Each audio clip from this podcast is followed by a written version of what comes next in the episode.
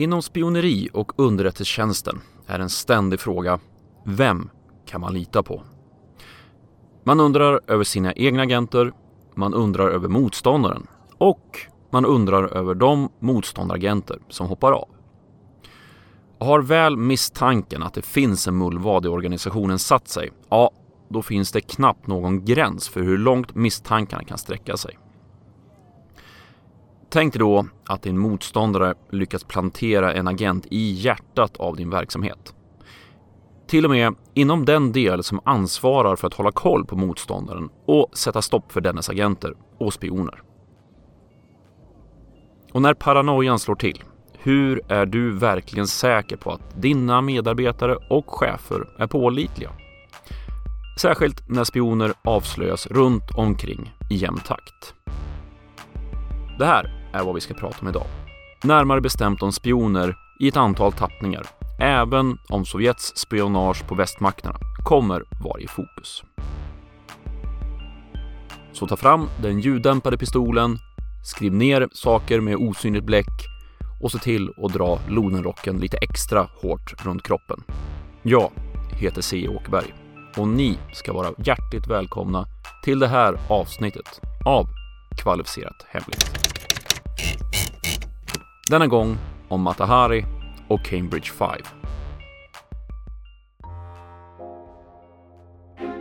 What kind of work were you doing for the Russians then inside the MI5? Um, the information that I passed to them was almost exclusively about German intelligence services. Uh, and that was largely information which, again, as I said in, um, in my statement, a lot of people in MI5 thought ought to have been given officially. Every evening I left the office with a big briefcase full of reports which I had written myself, full of files taken out of the actual documents, out of the actual archives. I used to hand them to my Soviet contact in the evening. Next morning I'd get the file back, the contents having been photographed, and take them back early in the morning and put the files back in their place. That I did regularly, year in, year out. You wouldn't do that for me? Why? Why do you ask me to? To see if you love me, as you say. I do, Matt, I do. Well, then put it out.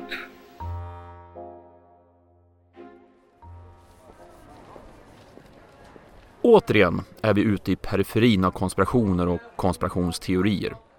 Men välvilligt tolkat så kan man säga att spionagets grund vilar på lögner, falska berättelser och att dölja sanningen. Och detta är väldigt framträdande på flera sätt med kanske den mest kända spionen av dem alla, Matahari. Matahari föddes som Margareta Gertrudia Zelle 1876 i Leeuwarden i Nederländerna. Hon kom från en eh, förhållandevis välbärgad familj där hennes far, som ägde en hattaffär, hade gjort bra investeringar inom oljeindustrin och kunde ge Margareta och hennes tre bröder en väldigt bekväm uppväxt. Men eh, verkligheten kom ikapp familjen och 1889 var man mer eller mindre bankrutt. Det ledde i sin tur till att familjen splittrades. Margaretas föräldrar skilde sig och hon skickades för att bo med sin gudfar i Snek där hon påbörjade studier för att bli förskollärarinna. Men efter att rektorn på skolan börjat flörta med henne förhållandevis öppet så togs hon ur skolan och flyttades till sin farbror i Haag. När Margareta fyllt 18 år gifte hon sig med kapten Rudolf MacLeod. En eh, holländsk militär, namnet till trots, stationerad i den nederländska kolonin som idag är Indonesien. Ganska snart stod det klart att eh, Rudolf inte var någon bra familjefar överhuvudtaget. Han slog Margareta och höll sig med en älskarinna helt öppet. Paret fick två barn tillsammans, varav den yngsta, Norman John, avled bara två år gammal.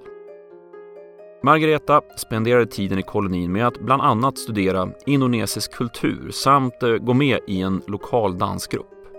Där tog hon sig namnet Matahari, namnet för solen, eller som det ordagrant betyder, dagens öga. Paret flyttar tillbaka till Nederländerna men separerar strax därefter, i augusti 1902. Margareta söker sig till Paris året efter och försöker ta sig in i teatervärlden. Men istället är det inom dans som hon får sitt genombrott. Med erfarenheterna från tiden i Indonesien och med en påhittad bakgrund som österländsk prinsessa är hon exotisk nog för publiken att lockas till föreställningen. Om inte det är lockande nog så tog hon av sig kläderna, så den aspekten fanns ju också. När första världskriget utbröt 1914 var Nederländerna neutrala i kriget. Något som innebar att dess medborgare, i alla fall i teorin, kunde röra sig fritt över gränserna.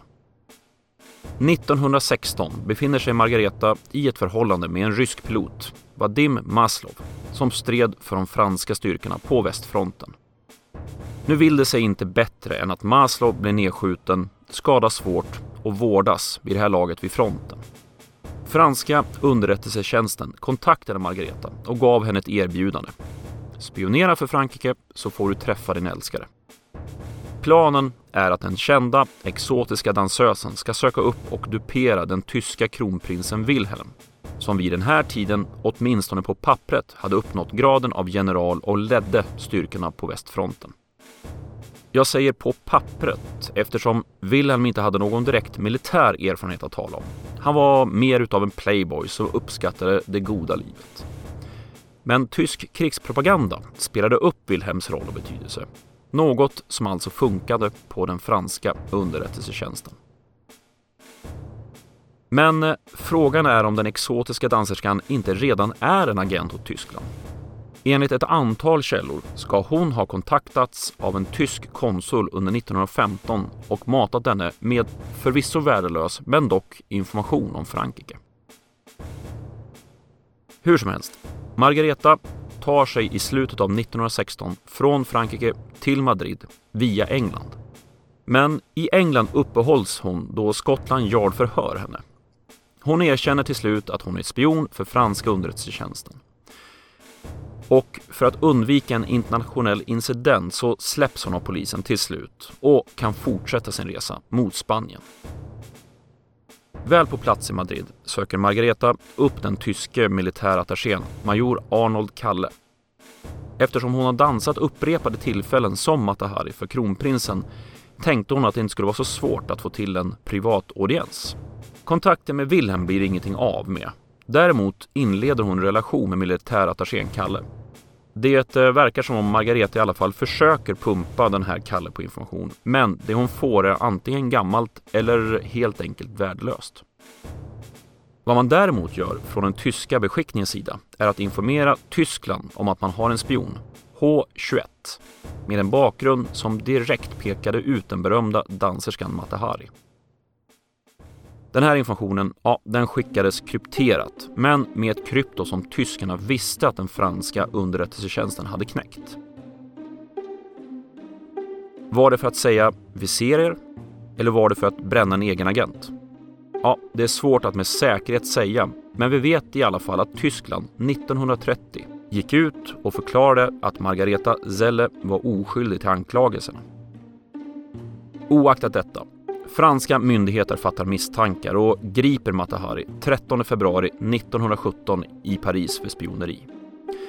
Man hävdar att hennes läckande av information till Tyskland orsakat 50 000 soldaters död. Rättegången mot henne hålls mellan 24 och 25 juli samma år och den militära domstolen dömer Margareta till döden. Strax innan gryningen 15 oktober 1917 leds hon så ut framför en arkebuseringspluton. På frågan om hon vill ha en ögonbindel svarar hon att det inte behövs. Margareta Selle, eller Matahari, dör 41 år gammal. Efter sin död blev Matahari snart synonymt med en spion som använde lockelse och sex som verktyg för att genomföra sin uppdrag. Kosta vad det kosta vill. Men allt eftersom tiden gått framstår det franska åtalet som mer eller mindre tomma anklagelser. Siffran på 50 000 döda soldater tycks vara taget ur luften och troligen mer ett sätt för franska militären att skylla misslyckanden på slagfältet på någon annan.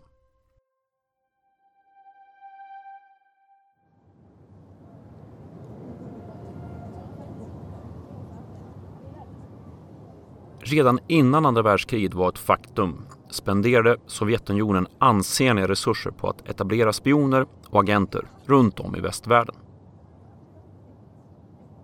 Drivna av misstankar mot det kapitalistiska väst och en överhängande känsla av att alla konspirerar mot den nybildade socialistiska staten agerade man utifrån bättre att förekomma än att förekommas.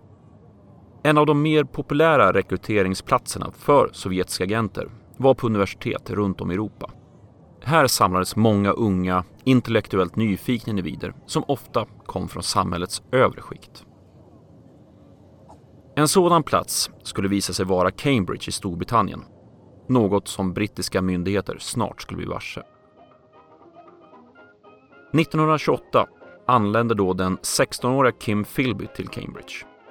Son till Dora Johnson och St. John Philby, författare och upptäcktsresande, var han en ung man som vuxit upp i Punjab och spenderade tid med beduiner i Saudiarabien, men som gått i skola i England och nu var redo för universitetsutbildningen. Redan under sin studietid visade han ett intresse för kommunism och det var inte heller något han döljer utan bär detta förhållandevis öppet. När Philby tar sin examen 1933 tar han sig till Wien för att jobba med de flyktingar som tagit sig till Österrike från Tyskland.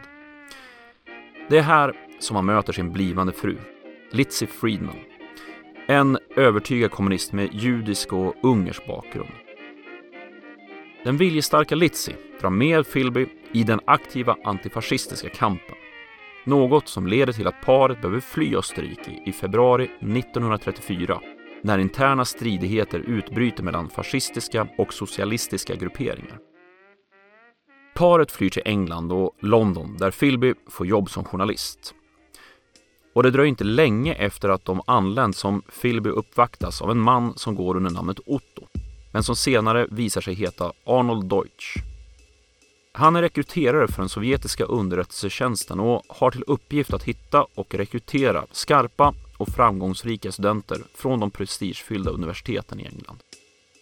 I början av sommaren 34 har Deutsch övertygat Philby om att bli agent för den sovjetiska saken. Och frågan är om det finns fler kandidater som han kan komma på som borde kontaktas. Vi tar en snabb återblick på Philbys tid vid Cambridge. Kim Philby börjar sina studier 1929 vid universitetet. Året efter anländer en ung man vid namn Guy Burgess-skolan. En student som är levnadsglad och utåtriktad. Men alla älskar inte hans sätt. Ett omdöme om Burgess till exempel gör gällande att han är en dömande, opolitlig skit.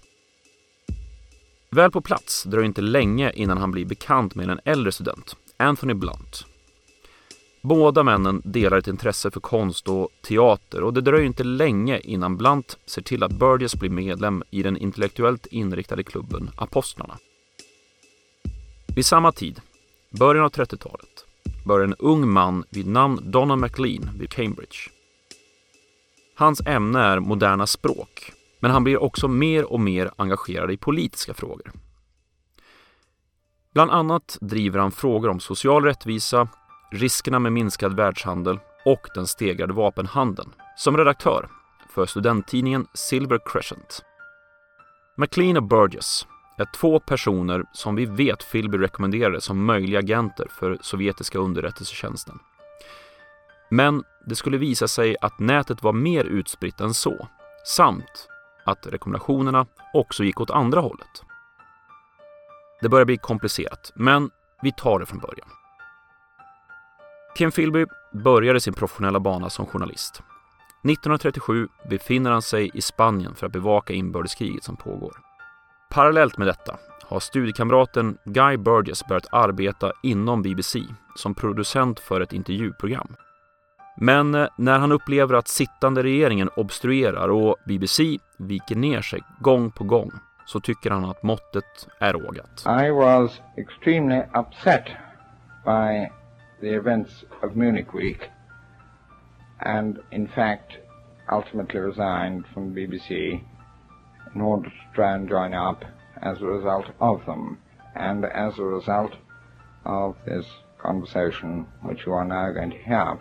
Han plockas upp istället av brittiska underrättelsetjänsten MI6 under 1938 som placerar honom inom sektion D, propagandadelen av underrättelsetjänsten.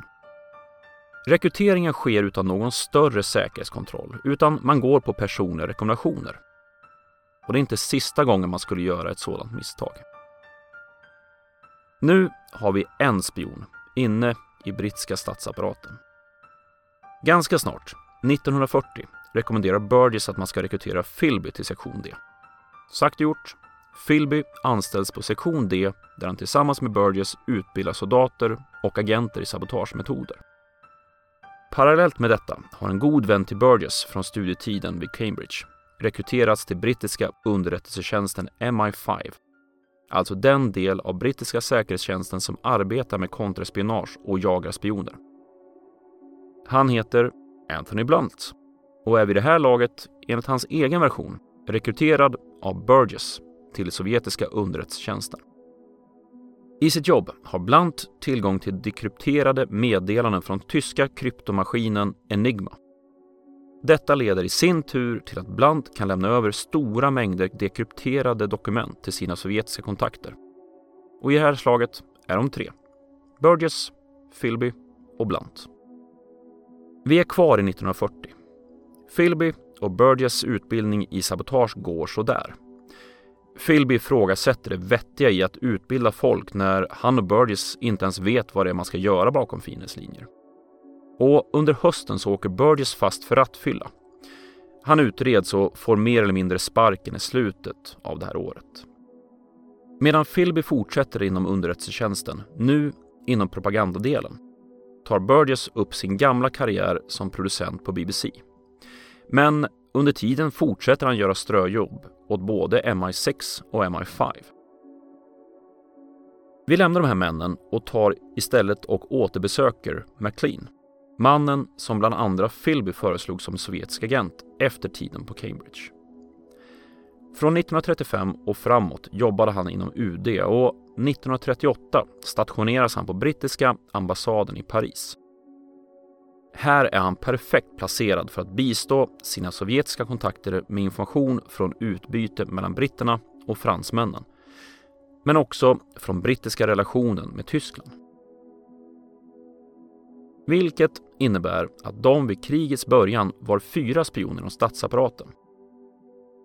Men de heter ju Cambridge Five. Frågan är var den femte håller hus. In på scen kommer John Cairncross Även han en student från Cambridge, men eh, bakgrund från skotska lågländerna. Han tar sin examen från Cambridge i franska och tyska i mitten av 30-talet och rekryteras till UD.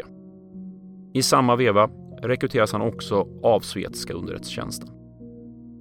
Jobbet på UD är början på Cairncross karriär inom offentlig förvaltning. Han eh, jobbar bland annat på Finansdepartementet innan han söker sig till Bletchley Park och GCNCS. Government Code and Cipher School. Alltså den delen av underrättelsetjänsten som ägnar sig åt signalspaning och dekryptering. I den här miljön har han tillgång till dekrypterade tyska meddelanden men också information i hur god insyn britterna har gentemot Sovjetunionen.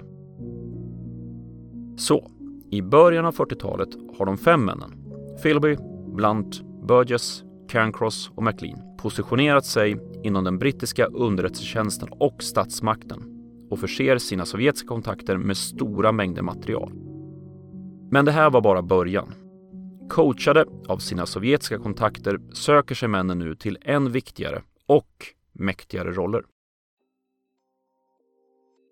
Guy Burgess rekryteras 1944 till brittiska UDs nyhetsavdelning som pressekreterare. Här får han tillgång till bland annat information om Jalta-konferensen, alltså den konferens där de allierade planerade för krigsslutet och hanteringen av Tyskland. Burgess, ja, han kliver i graderna och 1946 blir han personlig assistent till vice utrikesministern Hector McNeil och får således tillgång till än mer hemlig och känslig information. Vi lämnar Burgess och återbesöker Donna McLean som efter Cambridge gick direkt till UD efter studietiden. 1938 stationeras han som sagt på brittiska ambassaden i Paris. I och med Tysklands invasion av Frankrike och intagandet av Paris fick MacLean, som numera var gift, fly med sin fru tillbaka till London. 1944 stationeras han som andre sekreterare vid brittiska ambassaden i Washington. På ambassaden gör han sig känd som en arbetsmyra och blir en viktig kugge i samarbetet mellan USA, Kanada och Storbritannien i arbetet med bland annat atombomben och Europas utveckling efter krigsslutet. McLean skickas så 1948 till Kairo där han blir kanslichef på ambassaden. Egypten är vid den här tiden viktigt för Storbritannien och de västallierade då det är välplacerat för ett eventuellt krig med Sovjetunionen. McLean är fortsatt uppskattad men pressen som spion tar ut sig rätt. Han eh, dricker allt mer och hamnar i slagsmål och käbbel och än värre är att han börjar prata högt om sitt dubbelliv. Hans fru begär att McLean ska få komma hem till England för att vila upp sig, något som också beviljas. Om det var genuin omtanke om makens hälsa eller om det var en fråga om att han inte skulle röja sin roll som spion, något som frun var fullt införstådd med, låter vi vara osagt. Under andra världskriget fortsatte Kim Philby sin karriär inom underrättelsetjänsten. Som ni kommer ihåg så var han aktiv inom sektion D, den del som ägnade sig åt propaganda. Men ganska snart flyttas han till sektion 5, den del av MI6 som arbetade med aktivt kontraspionage. Till en början är fokus på tyska agenter och att motverka deras planer. Men från 1944, när de västallierade på allvar börjar fundera på relationen till Sovjetunionen efter kriget, får Philby agera flertal gånger för att undvika misstankar mot sig själv samt att flytta på de som visade misstankar mot honom eller var sovjetiska planer på spåren. Efter kriget får Philby det övergripande underrättelseansvaret för Turkiet. Härifrån finns möjligheter att infiltrera både Albanien och de dåvarande sovjetiska republikerna Armenien och Georgien. Ett antal västoperationer sätts i verket men förvånande många går om intet när agenterna grips omgående efter infiltration. Långt senare ska det visa sig att det är tack vare Philbys information som sovjetiska myndigheter kan agera. Men vi har inte riktigt kommit dit än. För 1949 stationeras Philby i Washington DC som förste sekreterare vid ambassaden. Men han har också ett annat viktigt uppdrag. Han är MI6 högste chef på plats med ansvar för att synkronisera samarbetet med amerikanska underrättelsetjänsten och främja en mer aggressiv framtoning inom den typen av arbete globalt. Inte långt efter stationeringen får Philby sällskap av Guy Burgess i egenskap av andre sekreterare.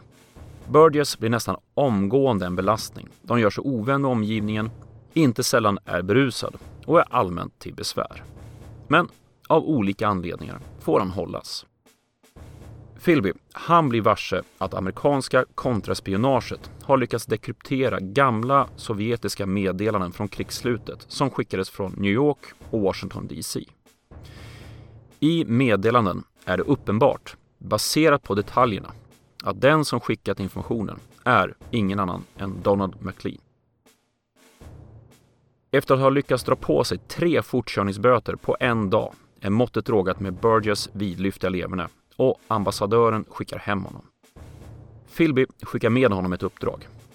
Risken att McLean klarar en konfrontation med spionuppgifterna är liten och männen konstaterar att McLean behöver hoppa av till Sovjetunionen.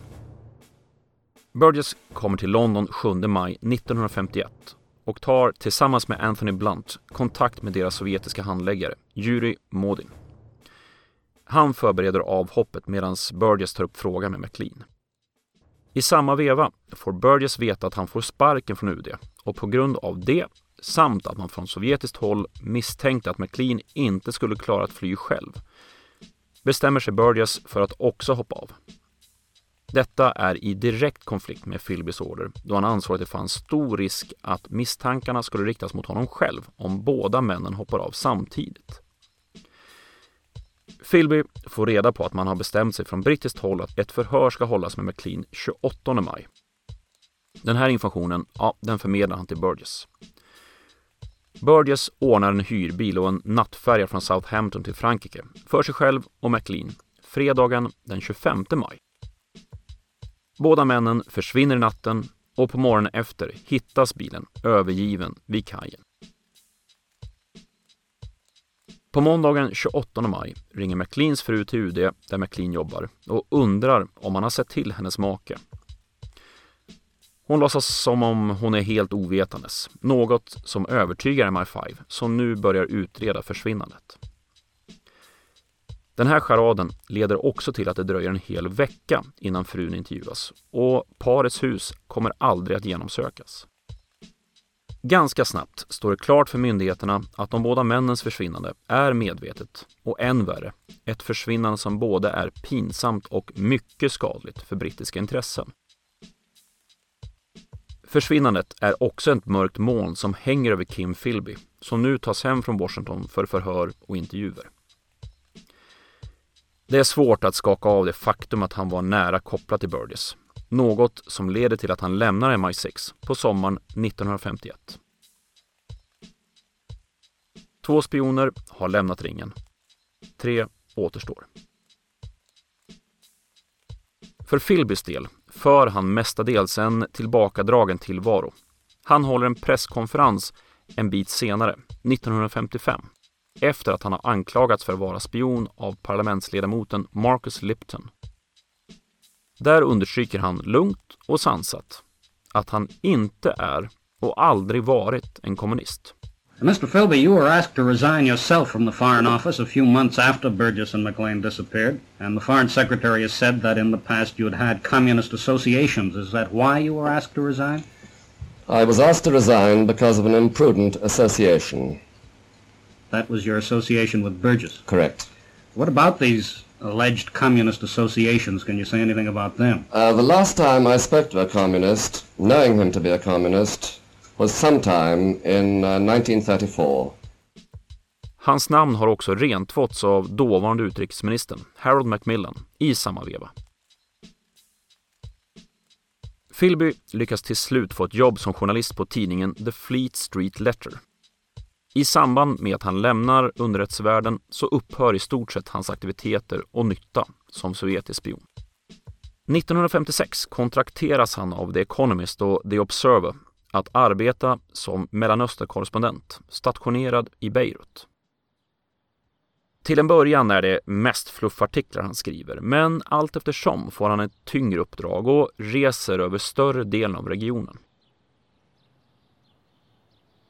1961 hoppar så en sovjetisk KGB-major av till väst och bistår med namn och identiteter på sovjetiska spioner inom underrättelsetjänsterna i USA och Storbritannien. Ett av namnen som dyker upp är Philbys. Britterna skickar i slutet av 1962 en gammal kollega och vän till Philby, Nicholas Elliot, till Beirut för att se om han kan få den misstänkta spionen att erkänna. Vilket han också gör när Elliot konfronterar honom med anklagelserna. Men när han ombeds signera en bekännelse tvekar han och ber om lite betänkelsetid. Föga förvånande så är det inte tid för att tänka över det som Philby behöver. Han har istället köpt sig tid för att kunna fly. Så 23 januari 1963 uteblir han från en middag med bland annat sin fru och brittiska diplomater. Enligt Philby i senare kommentarer så klev han ombord på det sovjetiska fartyget Dolmatova med destination Odessa som lämnat Beirut den här morgonen. Först i juli samma år blir det officiellt att Kim Philby hoppat av till Sovjetunionen. Skandalen är ett faktum, både för det brittiska samhället och relationen till de allierade. Den amerikanska underrättelsetjänsten, till exempel, blir allt mer ovillig att dela information med sina brittiska kollegor då det tycks läcka som ett såll. Britterna å sin sida försöker nu säkerställa att man inte har fler dubbelagenter anställda. Tre personer har flytt, två är kvar. Cancross och Blunt. Anthony Blunts tur kommer 1963 när en amerikansk spion, Michael Strait, i förhör bland annat pekar ut Blunt som sovjetisk spion. Men det dröjer fram till april 64 innan han förhörs. Han erkänner sitt spionerande i utbyte mot att han ger fler namn på sovjetiska spioner samt att han får full immunitet och att affären hålls hemlig. En av de personer som Blunt pekar ut inom brittiska underrättelsetjänsten är den femte Cambridge-spionen, John Cancross, som även han intervjuas och erkänner 1964. Och i och med dessa erkännanden är nu Cambridge Five-ringen uppbruten. Skadan som dessa män åsamkade brittiska underrättelsetjänsten och staten var oerhörd. Men ironiskt nog var avhoppen av Philby, Burgess och McLean samt erkännandet från Blunt och Cancross kanske det som gav störst effekt för Sovjetunionen. För KGB och NKVD, som de hette tidigare, såg med viss misstänksamhet på hur så att säga lätt de brittiska männen kunde komma åt underlag att ge till sina sovjetiska handläggare. Så mycket av det som skickades till sovjetiska underrättelsetjänsten sågs med misstänksamhet och gick ibland inte ens vidare för utvärdering och analys. Material som släpptes 2020 i Storbritannien visade att brittiska företrädare försökte tysta omständigheterna kring Philbys spionage och även försökte stoppa hans memoarer, som trots allt släpptes 1967. Utöver det här försöket hölls till exempel premiärministern vid den här tiden ovetande som Anthony Blunt spionerade. Först 1979 informerade Margaret Thatcher parlamentet om fallet, 15 år senare. The Prime Minister. Mr. Speaker, in the early part of last week, Professor Blunt was publicly identified as having been a suspect Soviet agent. This disclosure understandably gave rise to grave concern. Last Thursday, in response to a priority written question from the Honourable Gentleman, the member for Hartlepool, I thought it right to confirm that Professor Blunt had indeed been a Soviet agent and to give the House the salient facts. It was early in 1964 that new information was received relating to an earlier period which directly implicated Blunt. I can't disclose the nature of that information, but it was not usable as evidence on which to base a prosecution. The security service, by its very nature, has to work in secrecy. It cannot therefore defend itself in public. That task falls to ministers. Effekten på amerikansk-brittiska relationerna är knappast svår att föreställa sig. Med tanke på Philbys placering i hjärtat av informationsutbytet mellan länderna var det både en skandal och ett massivt säkerhetshot. Amerikanerna krävde att britterna skulle göra rent hus för att säkerställa att inga fler dubbelagenter fanns kvar. Philby, Burgess och McLean bosatte sig i Sovjetunionen efter sina avhopp. Burgess avled 1963, McLean 1983 och Philby 1988. Du har lyssnat på Kvalificerat Hemligt, en poddradio om konspirationsteorier och vetenskap. Länkar till musiken, videoklipp och annat som nämns i programmet återfinns på programmets hemsida, khpodden.se. Jag heter C. Åkerberg och tack för att du har lyssnat.